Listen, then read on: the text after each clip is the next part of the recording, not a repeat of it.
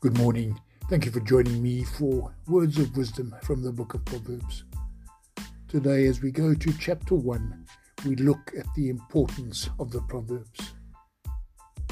They make the uneducated wise and give knowledge and sense to the young. Thank you for listening to me. Have a wonderful day.